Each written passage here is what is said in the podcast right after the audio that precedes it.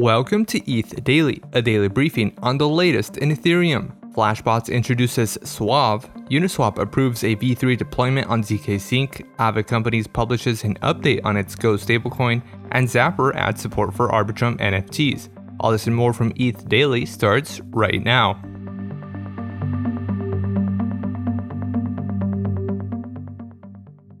MEV research organization Flashbots introduced Suave, an MEV aware encrypted mempool for users and wallets. Suave stands for Single Unifying Auctions for Value Expression.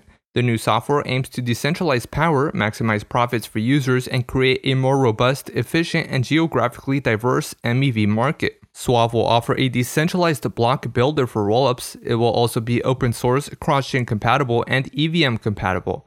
Flashbots has faced censorship challenges as more than 50% of Ethereum blocks are now being produced by validators running an OFAC compliant version of MEV Boost. MEV Boost is a software that allows Ethereum validators to maximize profits by reordering transactions in a block.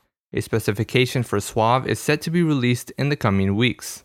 Uniswap Governance approved a proposal to deploy Uniswap v3 on ZK Sync, a ZK rollup based Layer 2 network. The proposal received more than 72.4 million yay votes in favor of the integration. ZK Sync will mark Uniswap v3's eighth chain deployment. Uniswap v3 is already available on Ethereum, Polygon, Arbitrum, Optimism, and Celo. ZK Sync says it will take roughly 4 to 6 weeks to complete the Uniswap v3 deployment. ZK Sync 2.0, an EVM compatible version of the network, is scheduled to launch on mainnet on October 28th. The v3 deployment on ZK Sync will likely overtake Zigzag as the primary DEX on the network. The Ethereum Foundation JavaScript team released an early pre Shanghai testnet called Shandong. The testnet is the first merge only testnet and activates five initial Shanghai considered EIPs. The release also includes an execution layer block explorer, a faucet, and an open RPC endpoint. It's also purely JavaScript based and runs a set of Lodestar and Ethereum.js client boot bootnodes. Aave Companies published an update for its development of GHO, a USD peg stablecoin native to the protocol. The update includes an audit from OpenZeppelin and the first release of the GHO technical paper. A total of two medium severity and 11 low severity issues were found in the audit.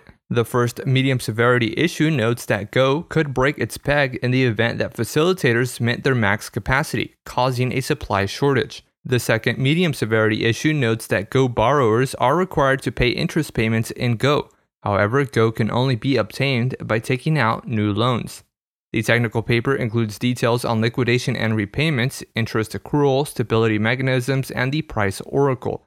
Staked Aave holders will also receive a 20% discount on the borrow interest rate. Aave Protocol will be the initial facilitator for GHO. A testnet deployment for the stablecoin will be made within the coming weeks.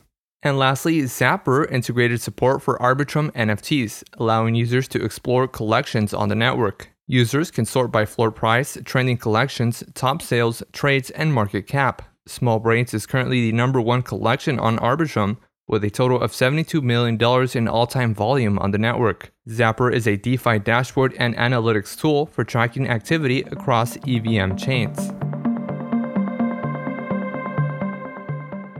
This has been a roundup of today's top news stories from ETH Daily. You can support this podcast by subscribing and following us on Twitter at ETH Daily. Also, subscribe to our newsletter at ethdaily.substack.com. Thanks for listening. We'll see you tomorrow.